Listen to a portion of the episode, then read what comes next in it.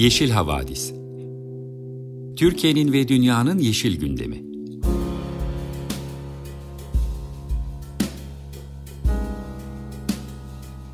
Hazırlayan ve sunanlar Demet Yaman Er, Savaş Çömlek, Dilan Altın Makas, Sare Abit ve Tansu Yeşilkır.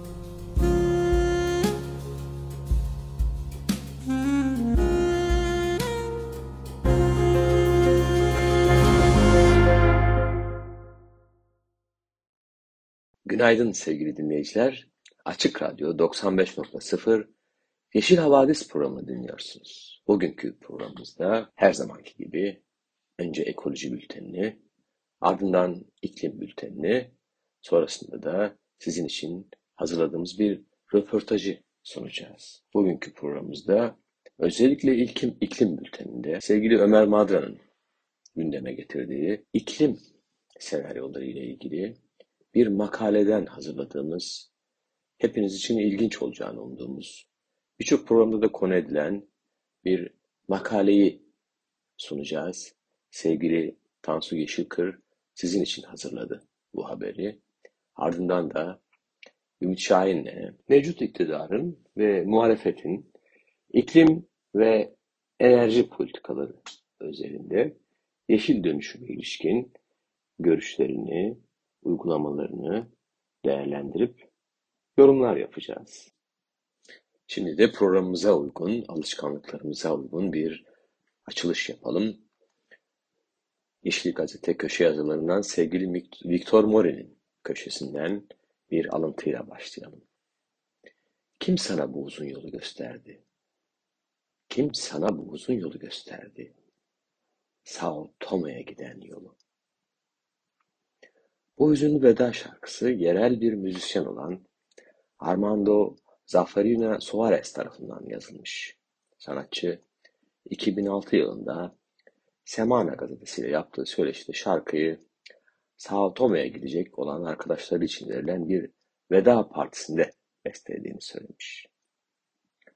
Saudade Portekizce'de Saudade sözcüğünden Capa Verde Creola lisanıyla üretilmiş bir sözcük idi gurbet hasreti, sıla hasreti anlamına geliyor. Sodale, kölelik, salgın, hastalıklar ve göçlerle şekillenen, acı, hasret ve direniş hikayelerini anlatan Capa Verde müziği Morna'nın en güzel örneklerinden biri. Morna müziğinin kraliçesi olarak ünlenen Cesaria Evora tarafından ölümsüzleştirilmişti. Çocuk yaştayken müzisyen babasını kaybeden ve 16 yaşına itibaren tavernalarda şarkı söyleyerek sahne hayatına başlayan Cesaria Evora 4 yaşındayken Capa Verde'li bir başka sanatçı olan Bana tarafından Lizbon'a davet edilmiş. Lizbon'da 1988 yılında Çıplak Ayaklı Diva albümüyle uluslararası başarıya kavuşmuştu. Sanatçının Sotade'nin de yer aldığı 1992 tarihli Miss Parfumado albümü büyük bir başarı elde ederek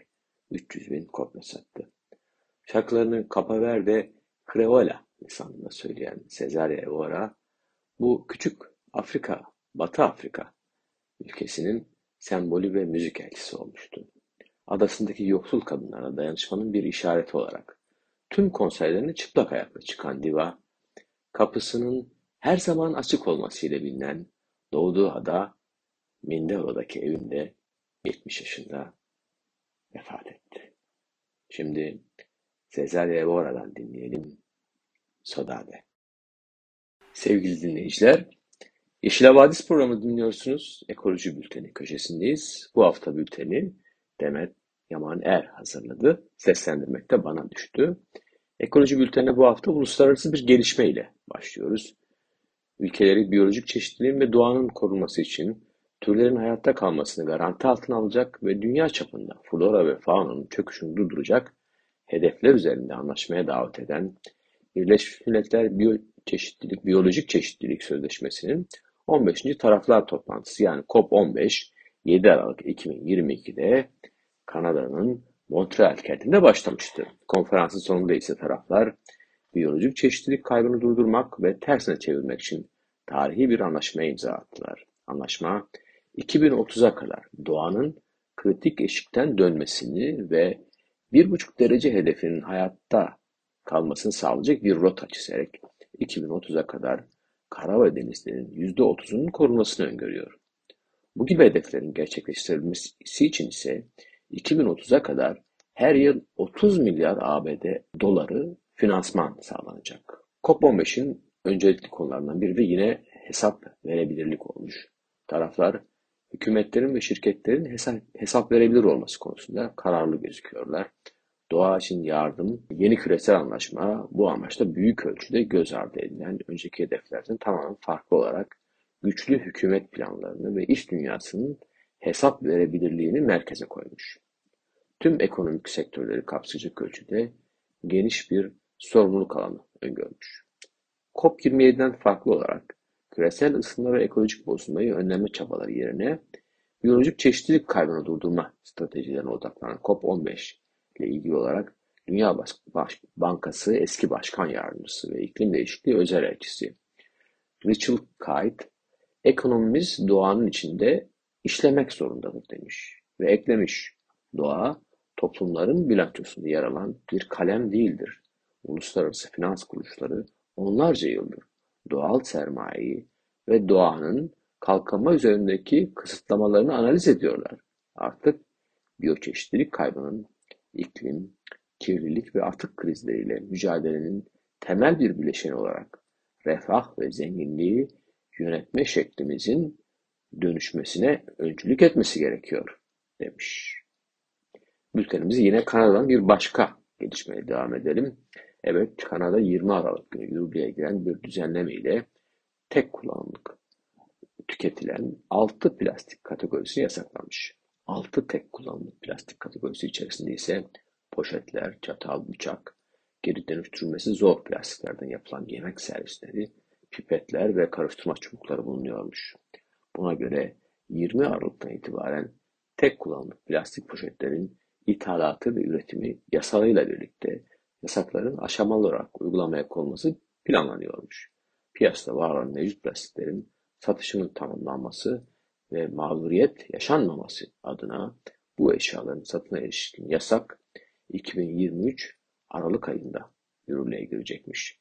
2025'in sonuna kadar ise hükümetin 6 tek kullanımlık plastik kategorisinin tamamına ihracat amacıyla üretimini, ithalatını yasaklamış olması öngörülüyormuş.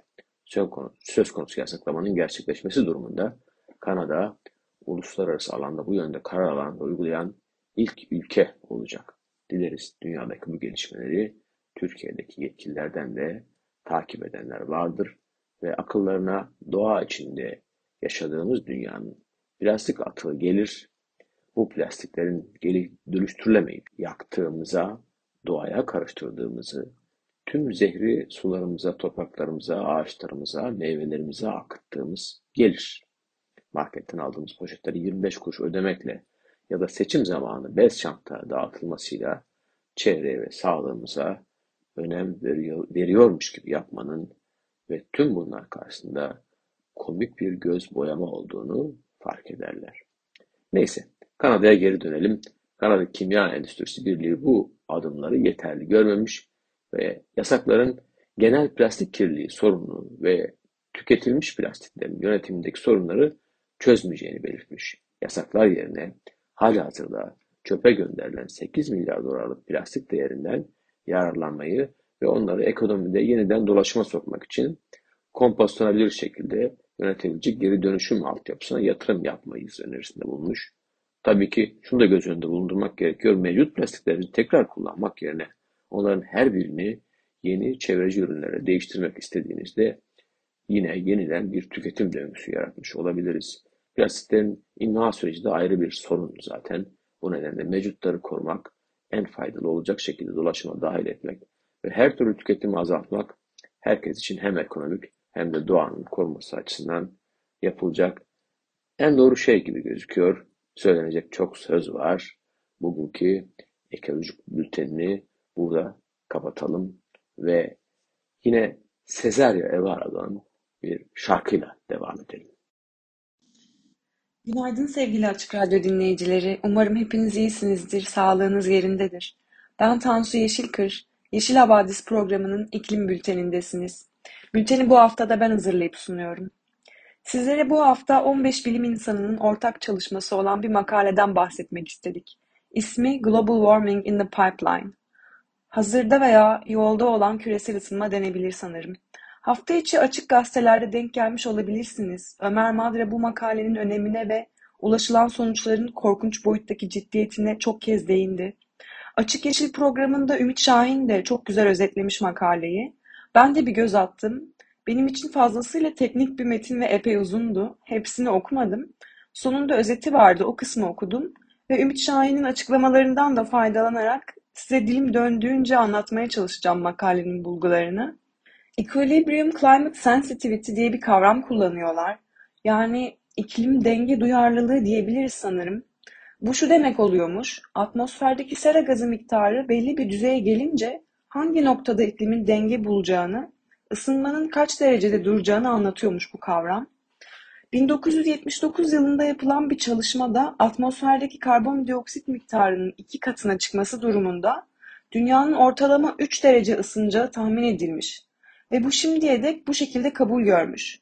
En güncel IPCC raporu da karbondioksit miktarı iki katına çıkarsa ortalama sıcaklığın 3 derece artarak ısınmanın denge bulacağını tahmin etmiş.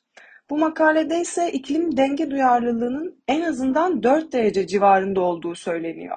Yani atmosferdeki karbondioksit miktarı iki katına çıktığında ve orada sabit kaldığında, daha fazla artmadığında dünyanın ortalama sıcaklığının da en azından 4 derece daha yükselip ancak o noktada dengede kalabildiğini anlatıyor bu bize, yanlış anlamıyorsam.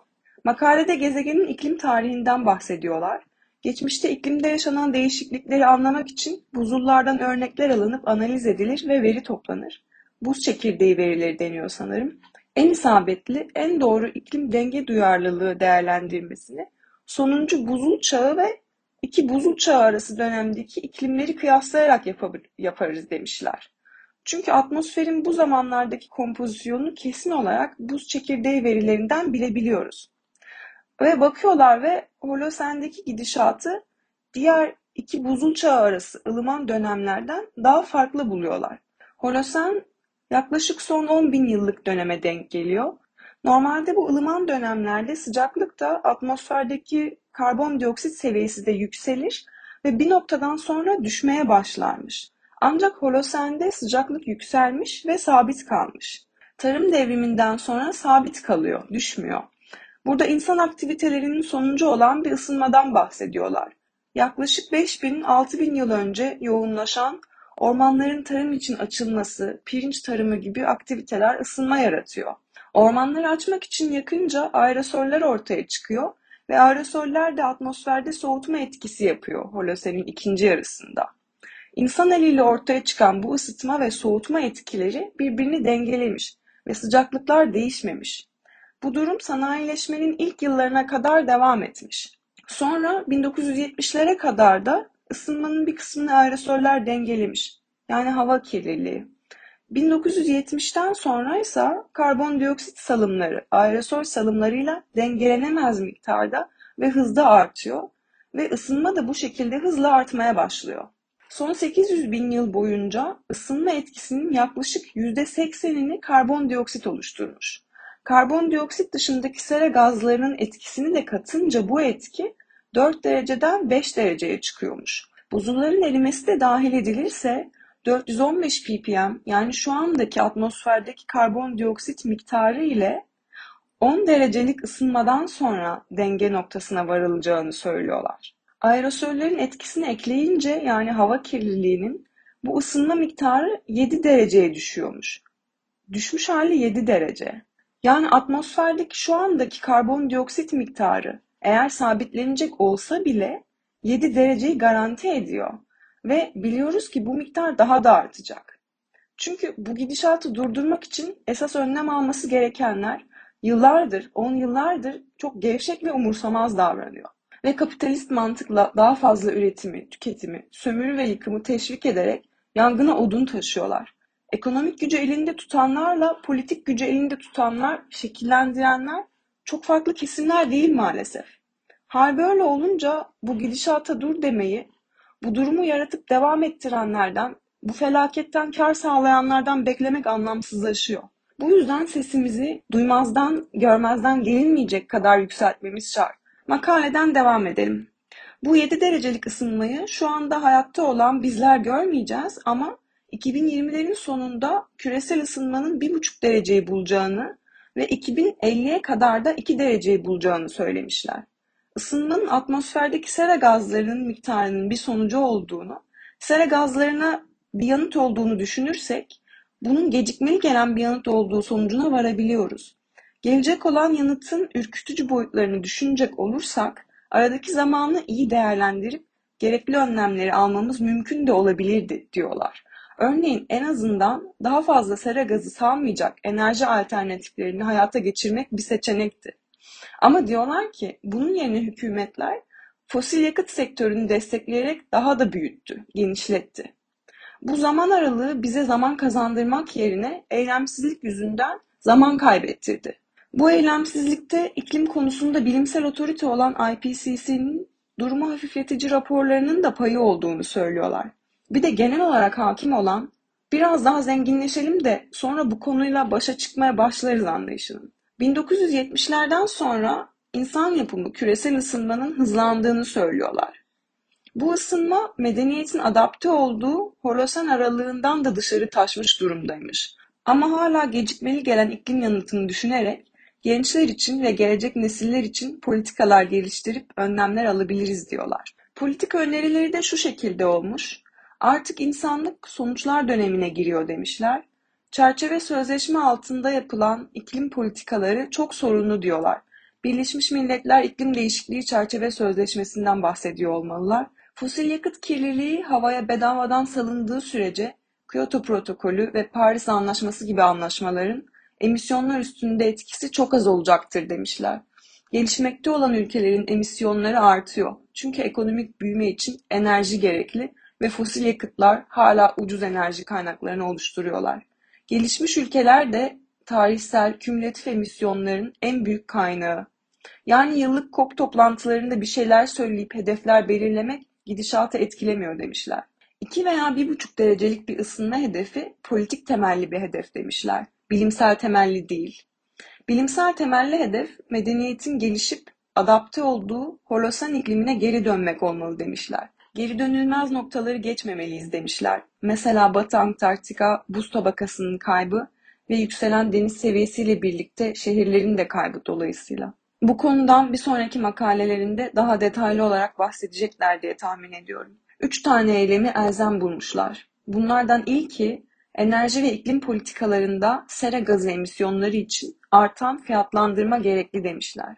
Kendi içinde karbon vergisi uygulamayan, karbonu fiyatlamayan ülkelerde üretilen, onlardan alınan ürünler için de sınırda karbon düzenlemeleri yapılmalı demişler. Böylece toplanan kaynak da kamu için harcanmalı demişler. İkinci olarak insan eliyle dünyanın iklimi üstünde yapılan jeomühendislik hızla sonlandırılmalı demişler. Örneğin Antarktika buz tabakasının erimesini ve deniz seviyesinin metrelerce artmasını engellemek için atmosfere soğutmak amaçlı aerosol salmak gibi. Bunlar uygulanabilirliği ne gibi sonuçlar doğurabileceği şüpheli yöntemler. Üçüncüsü küresel bir işbirliğine, dayanışmaya gerek olduğunu söylemişler. Gelir düzeylerinin yüksek olduğu ülkelerin toplamda insan nüfusunun küçük bir kısmını oluştursalar da kümülatif fosil yakıt emisyonlarından sorumlu olduğunu söylemişler. Ülkeler iklim değişikliğinin uzun vadede getireceği varoluşsal tehdidi görmek yerine önceliği ekonomik ve askeri egemenliğe veriyorlar demişler. Burada bilim insanları uluslararası dayanışmayı ve farkındalığı arttırmada faydalı olabilir demişler. Makale özetle böyle. Zaten geciktiğimizi ama daha fazla eylemsizliğe, yetersiz eyleme yer olmadığını anlamamız için yeterince ciddi uyarılar barındırıyor. İklim bültenimizi de bu haftalık sonlandıralım. Size bu hafta Iggy Pop'tan James Bond isimli parçasını seçtim. İyi haftalar, hoşça kalın. Sevgili dinleyiciler, Açık Radyo 95.0 Yeşil Havadis programını dinliyorsunuz. Bugünkü röportaj köşemizde çoğumuzun çok iyi tanıdığı iklim değişikliği, yeşil düşünce deyince ilk aklımıza gelen isimlerden birisi bir hem akademisyen hem aktivist Ümit Şahin'le birlikteyiz. Kendisiyle hükümetin katkı beyanını, son günlerdeki özellikle muhalefet partilerinin açıkladığı programlarda yer alan iklim değişikliği ile enerji politikalar ilişkin görüşlerini, muhalef partilerin görüşlerini ve aynı zamanda enerji politikaları ile ilgili olup bitenleri konuşacağız bir miktar. Ülkemizde iklim değişikliği mücadelesi başlangıç e, dönüşüm eylemini 2007'de gerçekleştirmişti. 2007'de biliyorsunuz Yeşiller Partisi'nin öncülüğünde gerçekleştirilen Türkiye Kyoto'yu imzala kampanyası yapılmıştı. Oldukça da başarılı bir kampanyaydı. O günden bugüne 15 yıl geçti. 15 yılın ardından hükümetten ve muhalif partilerden ne kadar mutluluk verici ki artık bu konuyla ilgili sözler duymaya başladık. Bu sözlerin mevcut gelişmelerle, iklim değişikliğinin mevcut durumu ve e, bilimsel ölçütlerle ne kadar gerçekçi, ne kadar e, başarılı olduğunu e, bu konuyu çok iyi bildiğini düşündüğümüz bir arkadaşımızla Ümit Şahin'le konuşacağız. Evet sevgili Ümit Şahin bize önce hükümetin son açıkladığı katkı beyanıyla ilgili bir şeyler anlatmak ister misin? Sence bu katkı beyanı bizim işimizi görür mü? Evet, teşekkür ediyorum Savaş. Şimdi e, senin de dediğin gibi e, Türkiye'de eskisiyle kıyaslandığında iklim değişikliği alanında hem hükümet tarafından hem muhalefet partileri tarafından en azından bir şeyler yapılmaya başlandı. Bu konuda bir şeyler söylenmeye başlandı. E, Türkiye 2015 yılında Paris e, konferansından önce, Paris Anlaşması'ndan hemen önce bir ulusal katkı beyanı hazırlamıştı diğer ülkelerle beraber.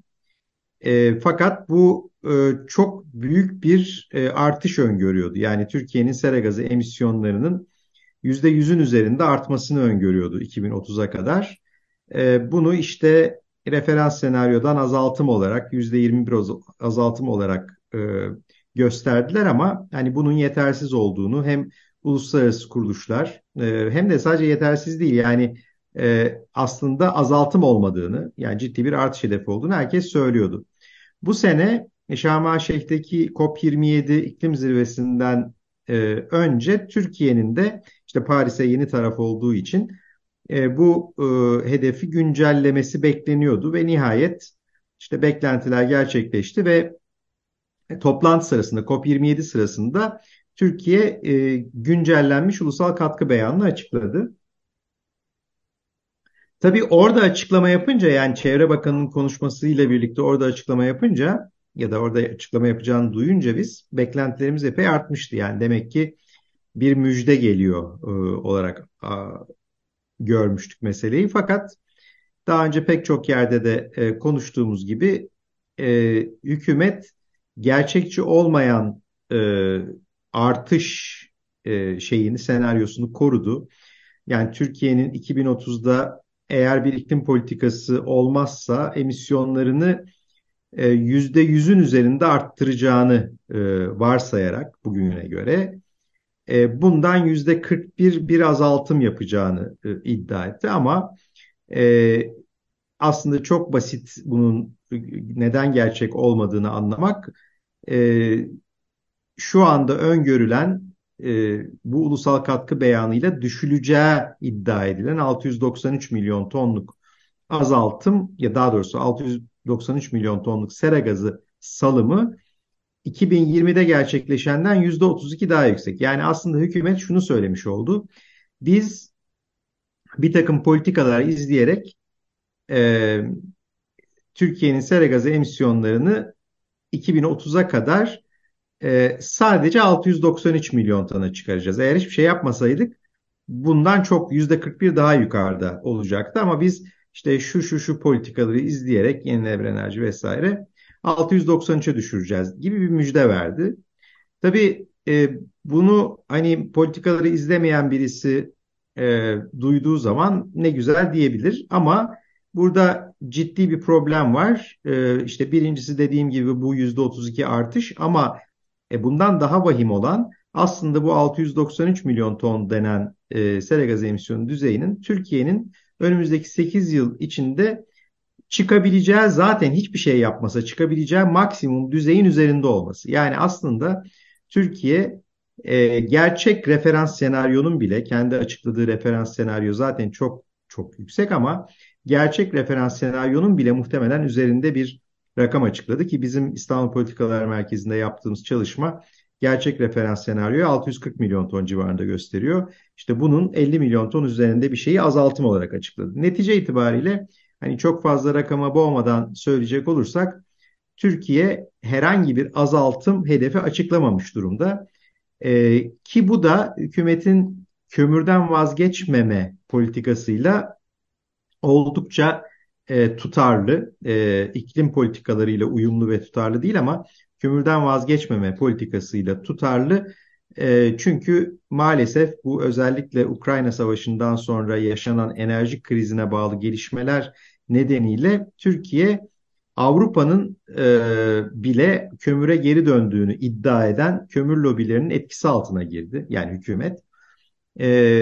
Zaten hani bu etki eskiden beri vardı ama birazcık daha ayakları yere basan bir enerji ve iklim politikası izleyeceklerin işaretlerini vermeye başlamışlardı ama bu Ukrayna Savaşı'ndan sonra tekrar geri adım atarak gerçekten bütünüyle kömürcülerin etkisi altında bir e, politika izlemeye başladılar ve hiçbir şekilde e, 2053'te emisyonları sıfırlama gibi bir e, hedef ilan edildiği halde biliyorsunuz geçen sene bununla son derece uyumsuz bir şekilde kömürden hiçbir zaman çıkılmayacağı gibi bir anlayış dillendirilmeye başlandı. Yani hükümet kömürden çıkış dediğimiz bizim yani kömürün enerji üretiminde kullanılmaması, terk edilmesinden hiç bahsetmiyor.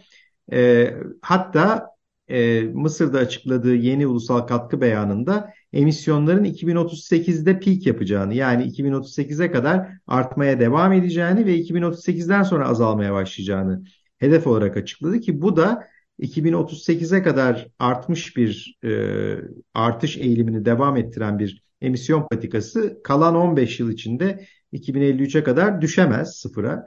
Dolayısıyla aslında e, sıfıra düşürme net sıfır hedefinin de samimi olmadığının, e, bunun da sadece bir lafta kalan bir hedef olduğunun açıklanması anlamına geliyor. Yani hükümet kısaca kömürden, e, doğalgazdan, e, yani doğalgazı azaltmak istiyorlar ama yerli doğalgaz gibi bir heves güdüyorlar. İşte Karadeniz'den doğalgaz çıkarmak gibi. E, kömürden ve doğalgazdan e, şu anda elektrik e, üretiminin %65'e yakınını neredeyse buralardan geliyor. Hani buna devam edecek bir devam 60 diyelim ya da e, işte en az %60'ı buradan geliyor. Hani bunu devam ettirmeye kararlı gibi e, görünüyor maalesef. Yani maalesef olumlu bir gelişme henüz hükümet cephesinde yok. Çok teşekkür ederiz Ümit bu verdiğin bilgiler için. Ben başka bir soruyu daha sormak istiyorum seni bulmuşken hazır. Ee, enerji politikalarının, enerjinin e, dünya ekonomisinde ne kadar e, önemli olduğunu, ne kadar kritik olduğunu hepimiz biliyoruz zaten. Bizzat yaşıyoruz bunu. Birçok otorite, ekonomi otoriteleri de dahil olmak üzere, e, enerjiyle ilgilenen bilim insanları da dahil olmak üzere geleceğin e, dönüşümünü, yenilenebilir enerji olarak enerji politikalarında bir dönüşümün zorunlu olduğunu görüyor ve buna ilişkin bütün gelişmiş ülkeler bir takım hazırlıklar yapıyorlar. Bu hazırlıkları yapmak e, uygar dünyayla e, eş olmak ya da onlarla bir, beraber hareket etmek, belki bir eşik atlamak için ülkemize bir şans tanıyor. Özellikle enerji açısından ülkemizin bağımlılıktan kurtulması için bir şans tanıyor. Apaçık bir gerçek bu. Apaçık, çıplak bir gerçek. Hatta artık ana akım medyada bile dile getiriliyor.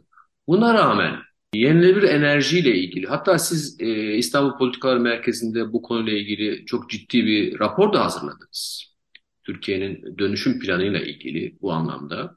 Bu kadar açık ve çıplak bir gerçek ortadayken hükümet niçin bu konuda ısrarla gerekeni yapmıyor sence? Bunun gerekçesi sadece lobi faaliyetleri olabilir mi yoksa başka bir gerekçesi var mı sence? Yani çok zor bir soru bu. Ee, yani benim de sık sık kendime sorduğum bir soru. Ee, gerçekten de hani bunun sadece lobi faaliyetlerinden kaynaklanıyor olması bana da gerçekçi gelmiyor. Ee, benim bulabildiğim yanıt biraz şu. Yani hükümet aslında yenilenebilir enerjiye karşı değil, yenilenebilir enerjinin arttırılmasına yönelik politikalarda hiç gütmüyor değil. Yani yıllar içerisinde yenilenebilir enerjinin payı da epey bir arttı zaten. Ama e, bu artışı büyüme yönünde kullanmayı e, ancak oraya kadar gidebiliyorlar. Yani e, enerji talebi artıyor. Dolayısıyla yeni enerji santralleri kurulacak. Bu yeni enerji santrallerinin önemli bir bölümü yenilenebilir enerji oluyor ama dönüşüm için kullanılmıyor. Yani dönüşüm için kullanılması için çünkü kömürün kapatılması yerine yenilenebilir kurulması lazım. Halbuki siz kömürü kapatmadan yenilenebilir kurarsanız, e, kömürü ve gazı azaltmadan yenilenebilir arttırırsanız bu ancak büyümeye hizmet eder. Yani hükümetin algısı e, yenilenebilir enerjiye yeterince inanmadıklarını, yenilenebilir enerjinin e, yeterince Türkiye'nin enerji ihtiyacını karşılayabileceğine inanmadıklarını, güvenmediklerini ve sadece ekstra bir katkı sağlayabileceğini düşündüklerini gösteriyor. Tabii bu ön yargılardan mı kaynaklanıyor, lobilerin e, hükümeti buna inandırmasından mı kaynaklanıyor onu ben de bilmiyorum. Ama e, böyle bir güvensizlik olduğu e, aşikar hükümet tarafından. Çok e, kolay bir tarif olacak ama vizyon eksikliği, öngörü eksikliği, evet. Evet. Politik e, olarak az gelişmişlik, böyle bir dönüşüme düşünsel olarak, politik olarak mevcut iktidarın yaklaşımının yeterince hazır olmayışı gibi yorumlar da yapabiliriz tabii ama iktidarın ömrünün ne kadar olacağını da çok kestiremiyoruz. Ve son günlerde muhalefet partilerinin bu konuyla ilgili çok ciddi, e, dikkate değer çalışmaları oldu, vizyon toplantıları oldu. Bunlardan bir tanesi CHP'ydi. Bir tanesi de benzer e, vizyonu olan Deva Partisi. Bunlar hakkında bir yorum yapmak ister misin? Önce CHP ile başlayalım istersin. Evet yani bu biliyorsun e, CHP'nin e, bir işte Jeremy Rifkin'in de konuşma yaptığı bir e, Türkiye'nin yeni yüzyılı e, ikinci yüzyılı mıydı? E, evet ikinci yüzyılı Cumhuriyet'in ikinci yüzyılına dair bir vizyon toplantısı oldu e, buradaki genel hava dikkat ederseniz epey bir işte yeşil dönüşüm üzerine kurulu. Yani e, söylem e, şaşırtıcı biçimde yeşil dönüşümün, e, yenilenebilir enerjinin, iklim değişikliği için yapılması gerekenlerin falan e, CHP'nin e, programındaki ekonomi politikalarına ve enerji politikalarına bayağı bir hakim oldu. İşte istihdam yaratma kapasitesinden de bahsedildi, emisyonlardan da bahsedildi falan. E, bayağı bir hakim olduğunu gösteriyor. Bu şeyden önce, kısa bir süre önce, e, toplantıdan kısa bir süre önce CHP e, enerji politikalarını da yayınladı. Bir kitapçık yayınladı. E, bu enerji politikalarından sorumlu Genel Başkan Yardımcısı Ahmet Akın'ın e, imzasını taşıyor. Buraya da baktığımız zaman e, oldukça ileri yani mevcut duruma göre epey ileri bir e, bazı hedefler, bazı politik e, şeyler görüyoruz. Vaat diyelim genel anlamıyla. Mesela bunlardan bir tanesi en çarpıcı olanı yeni kömür santrali yapılmayacaktır. E, ve e, şeyden mevcut kömüre dayalı elektrik üretiminden de planlı programlı bir şekilde çıkış öngörüyorlar. Yani bunu vaat ediyorlar. E, kömürden çıkış lafının kullanılması önemli. E, hem CHP hem de Deva Partisi kömürden çıkış lafını kullanıyor. Fakat e, bu kömürden çıkış için e, biliyorsunuz e, sivil toplum örgütleri 2030'u e, hedef gösterdiler. Türkiye'deki iklimle ilgili, çevreyle ilgili sivil toplum örgütleri e, bu COP27 öncesinde 2030'a kadar Türkiye'nin kömürden çıkması gerektiğini ilan ettiler. Bizim İPM'de yaptığımız çalışmada da e, Türkiye'nin 2035'e kadar yani 2030'a kadar epey azaltabileceği 7 e, gigawata kadar düşürebileceği kömür kapasitesini 2035'te de sıfırlayabileceği çıkmıştı modelde. Fakat CHP'nin e, politikalarında 2030'a e, kadar ithal ve yerli kömürden elektrik üretimini %30 azaltacağız gibi bir hedef var. Yani aslında hem çıkıştan söz ediliyor ama bu çıkış 2050'ye erteleniyor. Yani biraz hükümete hükümete göre tabii çok ileri ama yine de e, benzer bir kaygıyla muhtemelen kömürden çıkmanın çok da kolay olmayacağı kaygısıyla e, bu modellemelere de herhalde güvenmedikleri için e, yine öteleme e, şeyi görüyoruz. Benzer bir şey Deva Partisi'nin programında da e, iklim ve çevre ve iklim eylem planında da var. Orada da kömürden çıkıştan bahsediliyor ama yine e, 2050 dışında herhangi bir tarih kömürden söz edilmiyor. Yani 2050'den önce kömürün ne zaman kömürden ne zaman çıkılacağı belli değil. Halbuki Uluslararası Enerji Ajansı bütün dünyada ki bütün kömür santrallerinin en geç 2040'ta kapatılması gerektiğini e, söylüyor. Dolayısıyla hiç olmazsa 2040 gibi bir yıl telaffuz edebilirlerdi. Bunu telaffuz ed edememeleri e, biraz can sıkıcı. Henüz kendi söyledikleri bütün iddialarına rağmen e, henüz bu kadar güvenmedikleri e, görünüyor. Öte yandan CHP'nin enerji planında e, 2023 ile 2030 arasında 35 gigawattlık bir güneş yatırımı yapacaklarına dair bir e, şey var. Yeni güneş yani 35 gigawattlık yeni güneş 18 gigawattlık da yeni rüzgar yani mevcudun e, birkaç kat üstüne çıkacak.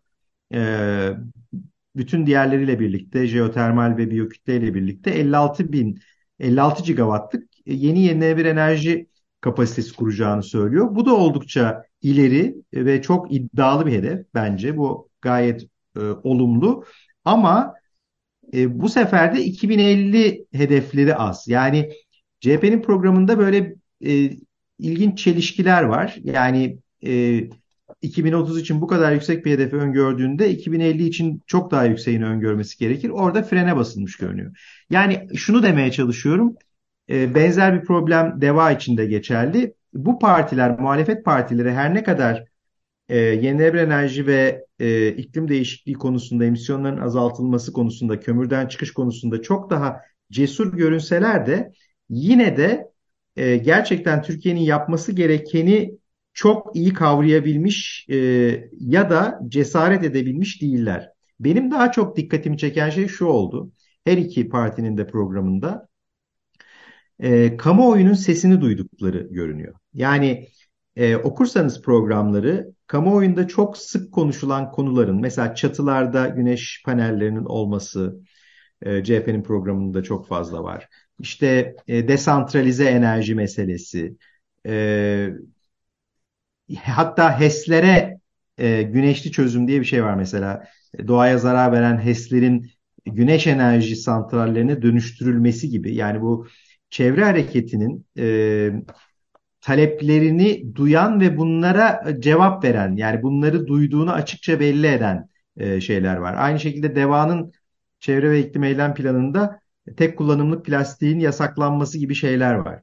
Ama e, bunların birazcık sanki e, çok net yılı, oranı vesairesi belli, kendilerini çok fazla bağlamak istemedikleri, bunları dile getirerek söylemlerini buna göre dönüştürdükleri ama e, hani önümüzdeki 5 yıl içerisinde iktidara gelirsek bizden o kadar da radikal bir dönüşüm beklemeyini de alttan alta e, hissettirdiklerini düşünüyorum ben.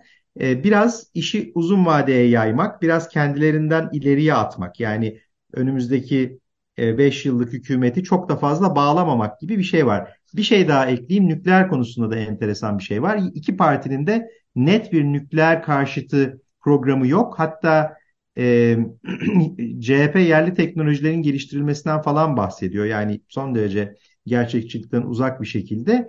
Akkuyu içinde e, onun da hani e, anlaşma incelenecektir falan diyor ama e, zaten Ahmet Akın'ın daha önceki açıklamasından da Akkuyu'nun bitirileceği, onun yarım bırakılmayacağı gibi bir açıklama da yapmıştı CHP. Yani nükleer konusunda da çok net değiller. Orada da kamuoyundaki antinükleer duyarlılığa cevap verip çok nükleerci görünmemekle birlikte e, nükleersizde olmayacağını düşünüyorlarmış gibi görünüyor. Burada benim tahminim özellikle şebeke meselesiyle ilgili. Yani e, biliyorsunuz yenilenebilir enerjinin kesintili e, olması nedeniyle elektrik e, iletim ve dağıtım şebekelerinin yenilenmesi hatta sadece yenilenmesi değil ona göre yeniden yapılandırılması lazım. Yani santrallerin yerlerinden tutun da e, bu e, şebekelerin fiziksel yapısına kadar pek çok şeyin yenilenmesi lazım. E, %100 yenilenebilir enerjiye geçmek istiyorsanız enerji sistemini baştan ayağa değiştirmeniz lazım. Bu da böyle çok atla deve, çok yüksek e, maliyetli bir şey değil ama sadece zihniyetinizi değiştirmeniz lazım. İşte burada şuna bağlamak için buraya geldim. Hükümetteki mevcut yenilenebilir enerjiye yönelik ve bu dönüşümün mümkün olduğuna yönelik güvensizlik bence biraz bence muhalefet var. Yani bu e, sorun çözülmediği bu dönüşüme gerçekten inanmadıkları, e, güvenmedikleri sürece birazcık kağıt üstünde kalabileceğinden e, bu söylenenlerin ve biraz işte kamuoyunun sesini duyduk. İşte gençlerin özellikle iklim konusundaki taleplerini ciddiye aldıklarını gösterme gibi bir kaygıların olduğunu falan görüyoruz. Hani biraz burada kalabilir gibi bir endişem var. Ama tabii yine de e, yüksek yenilenebilir enerji kurulum hedefleri koyarak falan kendilerini bağlamaları e, oldukça önemli. E, dolayısıyla yani hem iyi hem birazcık eleştirecek yanları vardı diyebiliriz kabaca. Çok teşekkür ederiz Ümit. Verdiğin bu bilgiler için umutlu olmakla birlikte, sevindirici olmakla birlikte muhalefetin bu güvensiz de olsa bir takım olumlu vaatler içeren politikaları tabii gurur verici, sevindirici ama bir yeşil hareketin varlığına, e, aktif bir Yeşiller Partisi'nin siyasete müdahale etmesine her zamanki gibi daha çok ihtiyaç olacak gibi gözüküyor. Çok teşekkür ederiz. Ee, bir şey ekleyeyim izninle. Son bir şey söylemek istiyorsun. Bir tek şey, e, bir tek şey ekleyeyim izninle. Onu unuttum. Ee, her ne kadar bu CHP'nin işte Jeremy Rifkin'in de katıldığı etkinlikle hani böyle biraz dış etkiyle bunu e, bunları söylüyormuş gibi bir izlenim doğsa da ben Jeremy Rifkin'in biraz vitrin olduğunu düşünüyorum. E, ve bunların iki parti içinde özellikle de CHP için bunların partilerin programlarına girmesi, muhalefetin ana gündem maddesi haline gelmesinin Türkiye'deki iklim hareketinin, yeşil hareketin, e, yeşil dönüşüm meselesini gündemde tutan çevrecilerin, ekolojistlerin başarısı olduğunu düşünüyorum. Yani yıllardır işte senin söylediğin gibi en az 15 senedir e, bu konuyu gündemde tutan çok ciddi bir hareket var Türkiye'de. Bugün muhalefet bu noktaya geldiyse yani Jeremy Rifkin sayesinde değil bu hareket sayesindedir. Bunu da e, hiç çekinmeden söylemek lazım diye düşünüyorum. Çok teşekkür ederiz. Harika bir final oldu. Yeniden görüşmek dileğiyle. Sevgili dinleyiciler röportajımızın sonuna geldik. Bir sonraki programda görüşmek üzere diyoruz. Müzik arası vereceğiz tabii ki. Hoşçakalın.